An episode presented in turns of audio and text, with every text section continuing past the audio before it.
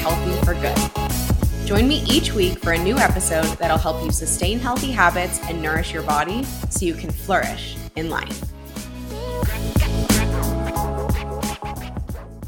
When it comes to nutrition, does it feel like you know what to do, you're just not doing it? Or maybe you find yourself stuck in this annoying all or nothing cycle.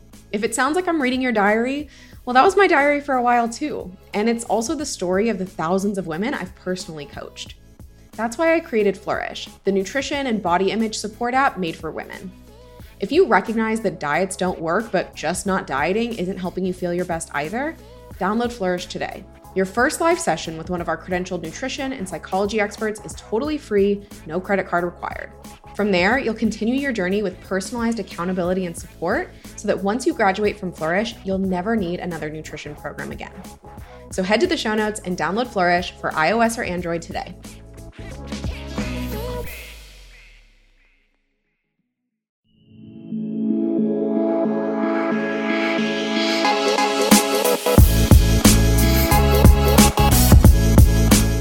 Listening to the Nutritional Freedom Podcast.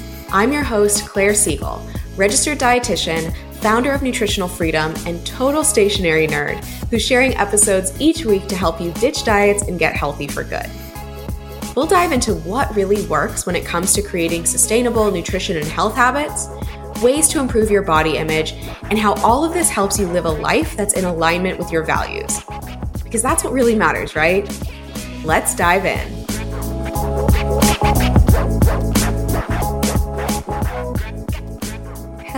There. Welcome back to the Nutritional Freedom Podcast. Ah, y'all, y'all, y'all, y'all. I am actually recording this on a Sunday, which is unusual for me, but I sort of unintentionally took like a half day off on Friday. So here we are. Here we are. We're having to make up for it. Uh, we had a meeting with our wedding planners on Friday. And to all of my other COVID brides, this is not easy. It is um, a bit challenging to navigate these these changes and you know so we're on to i think version 3 of our wedding that we are planning and I'm excited. It's it's definitely not, you know, what we had originally planned or intended or envisioned. Gosh, we got engaged over a year ago now. Um, but we're just we're ready. We're ready to get married, and so we're going to make it happen and uh, make make the most of it. But yeah, we had that meeting with our planners last Friday. Friday is usually when I record the podcast. And I just didn't have it in me after that meeting. It was exciting. I was just, you know, feeling sometimes you're just not feeling it. But here we are, it's a Sunday, and I am feeling it. So that's the beauty of getting to create your own structure and create your own schedule. And I think many of us are experiencing a little bit more of that freedom now that, you know, so many of us are living and working from home. So I've been a you know, doing my best to have that structure and then also bring in a, a lot of flexibility and a lot of self compassion, which we talked about extensively last week. Um, so definitely recommend you check out that episode, last week's episode, if you are interested in bringing some more structure into your your life especially as it pertains to how you approach health okay now before we get into today's episode i want to share a listener review. I am so, so grateful to all of you who have rated and reviewed the Nutritional Freedom podcast in iTunes. It is so helpful. It really helps people find us and new people get their ears on the podcast. And it's great feedback for me. Um, definitely loved all the feedback we've been getting on the podcast so far. So I'm going to keep it up. Here we go. Trips Right 83 wrote, short, sweet, and packed with inspiration and knowledge. She says, Love your podcast, Claire. Thank you. It's one of the few shows that I listen to on repeat since the episodes are concise, but so rich in nutritional and motivational knowledge. Keep it up. That is the plan. okay, so today's episode touches on a topic that brings a lot of clients to us. Um, it also brings a lot of you know people to our social media it brings perhaps you to this podcast and that is emotional eating emotional eating. Now, typically, this takes the form of essentially trying to eat your way out of negative emotions like stress, anxiety, and overwhelm. Just to name a few. There's there are many tough emotions, right? Now, this episode isn't called how to end emotional eating, and that is for a reason. That may be an episode title that would get more clicks and more listens, but that's not it. Okay. Because the truth is, a healthy relationship with food is actually inherently emotional, right? If you think about it, food ties us to our family, our friends, our heritage, special times and special places in our lives. So as I was writing out this episode, I was thinking about foods that carry like particular emotional weight in my life. And the first one that came to mind, maybe you know this if you follow me on social, um, chocolate chip waffles and sort of by proxy, chocolate chip pancakes. And that is because growing up, we would go visit my grandma and my grandpa on my mom's side in Daytona Beach, Florida. And my grandma would make the best chocolate chip waffles. And I don't know if it was the mix or if it was her waffle maker, but she just was able to make them so crisp and light and delicious. And sometimes she would add walnuts, but always, always, always chocolate chips. I did not know that was a thing until my grandma introduced me to it. And so that food, it just like the smell, the whole thing, it is such an emotional experience for me, especially right now in, in, you know, quarantine and times of COVID. We can't go visit her in, in Florida. We can't go visit my grandpa in Florida. And so, yeah, you know, it's just a very emotional, it's an emotional food. And that's a beautiful thing. I have a, a somewhat similar emotional um, feeling or attachment to matzo ball soup. So if you don't know, that is a, a kind of culturally Jewish food. And my mom, who I love my mom, she's amazing at many, many things. Um, cooking is not one of them, but she makes some bomb matzo ball soup. So every year, every Passover, that is like her thing. So it just reminds me of like my my family. It reminds me of my mom. It reminds me of you know my my heritage, my background. So yeah, food is emotional, but there's levels, right? so a relationship with food that's totally devoid of emotion may leave something to be desired, right? You may miss out on some of that richness in life. And then on the other hand, on the flip side, on the opposite side of the spectrum here, an overly emotional relationship with food can cause a lot of unnecessary drama in your life. Okay, so that's really kind of the side of the spectrum that we're going to speak to today. All right. But the truth is, when it comes to coping mechanisms, emotional eating is actually pretty benign right? You can probably think of other coping mechanisms that are far more problematic, let's say. But that doesn't mean that emotional eating is effective. So, what do I mean by that? Well, I'm going to use an example from a past client. Let's call her Laura. Laura was dealing with a lot of stress, and her go to coping mechanism was food. And that's true for many of us, right? So, on a coaching call, she shared a story in which she ended up eating emotionally after her child got acutely sick. So, we walked through exactly what happened. Basically, her child got sick while, while she was away at college. She felt worried, Laura did. And as a result of feeling worried, Laura reached for cookies after dinner and then felt guilty afterwards because she overate, and that wasn't an action that she agreed with. So now she not only feels worried, but she also feels guilty. She feels overly full. And let's not forget that her child is still sick. And as Laura said, she wasn't going to feel okay. She was not going to stop worrying until she knew her child was okay. And ultimately, her child was totally fine. Everything is fine. But this is just such a good example of the, you know, emotional reaction and our default coping mechanisms, the things that we reach for to try and feel better. So that's what I mean when I say that emotional eating is often very ineffective as far as coping mechanisms go. It rarely actually solves anything. So at best, it offers some temporary relief through distraction. Okay. And at its worst, it can actually layer on more negative emotions because of the way that you may judge your emotional eating behaviors. And this is exactly what Laura found.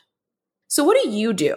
You here listening to this podcast, what do you do if you find yourself eating your feelings or eating based on emotion? I would first start by neutralizing your view of emotional eating. So, in that example I shared, the guilt that Laura felt during and after this incident really prevented her from being able to look at the situation objectively. And, and it really kept her from kind of thinking clearly about ways to go about it differently, right? Like right away, even in engaging in eating the cookies, like the guilt already started to set in. And it really, it did not help her handle the situation in a way that she agreed with. And listen, this is easier said than done. And I mean, a clear example in which getting coached really helps because we internalize so many cultural messages about how we quote unquote should eat, which can lead to a lot of that judgment that's really hard to sift through in your own mind, especially in real time, right? So having a space to talk it all out is really powerful. So, as Laura and I were, were discussing on this call, we started to objectively and neutrally look at what happened. And she was able to see that while emotionally eating the cookies wasn't bad or something to feel guilty about, it also didn't solve the matter at hand. Okay. So, again, start by trying to neutralize your view of emotional eating. And then I want you to take a closer look at your desire to avoid negative emotions. Now, this may not even be a conscious desire so much as it is like an unconscious default. And this is exactly what we did with Laura. We slowed down to take a look at the situation with all that unnecessary guilt kind of squared away, or at least shelved for the moment. We turned to the worry, the initial worry that she felt, very understandably so. This worry that she was so quick to try and override with food. Why did she not want to feel that feeling of worry? Well, when we dug in further, we saw that she actually did. She did want to feel that feeling of worry. She didn't want to feel happy. She didn't want to feel neutral in response to her child getting sick. Worry was exactly the right feeling for the moment, but her default urge was to, to take action to avoid feeling that sense of worry. Some tough emotions are hard to feel. Like there is no question about that. We have an entire lesson on this in our freedom membership. But if you're trying to override all of your negative emotions with food, for one thing, you're probably missing out on a lot of room for growth. And in all likelihood, you're also stirring up so many more unnecessary negative emotions for yourself. Right? So there are negative emotions that we need to feel that are there, you know, in a rightful way. And then there are negative emotions that come up that we don't need to feel, such as the guilt with food. You never need to feel guilty about food. You never need to feel guilty for eating. And so often, because we try to avoid the negative emotions, the tough emotions that we need to feel, we end up stirring up more unnecessary negative emotions. So if we could just take a look at that urge or unconscious default to avoid negative emotions, we may actually be able to set ourselves up for even more success by being more willing to experience the full spectrum of emotions. Okay. Lastly, I'm going to suggest that you compassionately and curiously check out the role that food plays in your life. Is food your only source of joy? Is it your only source of entertainment? Is it your only relief from life's stresses? If that's the case, putting a lot of pressure on food. And I think that more than ever, so many of us are falling into this because our lives are limited and we're in a really tough time right now right? It is it is August of 2020 as I'm recording this. And there's a lot of really difficult, tough, and painful stuff that we are going through collectively and individually right now. And so it makes sense that food has been, you know, perhaps the throughput, the the joy, the love, the relief, the entertainment when so much of life feels hard and when in many ways our lives feel so limited. But if that's not serving you, if that's not working for you, you can change it. Okay. So think about how you can create a toolbox of coping mechanisms and self care tools that can sit right alongside food. Again, the goal here isn't to eliminate emotional eating, but to really make sure that you have all the tools you need. The same way you wouldn't just, you know, you wouldn't set out to build a house with just a hammer. So then why would you go through life's journey with food as your only emotional management support tool? You wouldn't, right? So, those are my recommendations. what to do if you eat your feelings. No quick tips here, no hacks, because that's just not how it works. If that were how it works, you probably wouldn't be here, right? So, if you want some more guidance as you dig further into your journey towards truly sustainable nutrition and health, I'm going to recommend you check out our free course, The Three Keys to Never Diet Again. And if what I've shared with you today has resonated with you, again, take that step. Start making that shift from gathering inspiration, listening to the podcast, reading all the books to really taking action. When you sign up for the free course, you're going to get a workbook and three days of video lessons to help get you started in your own journey, your own process of ditching diets and getting healthy for good. You can freaking do it, my friend. All right. If you love this episode, I would love your feedback. I would love to know, you know, what kind of takeaways that that you had, what you gathered from this episode, all of the many things. Let me know, okay? Have a wonderful rest of your day, a wonderful rest of your week, and I will see you in the next episode. Bye.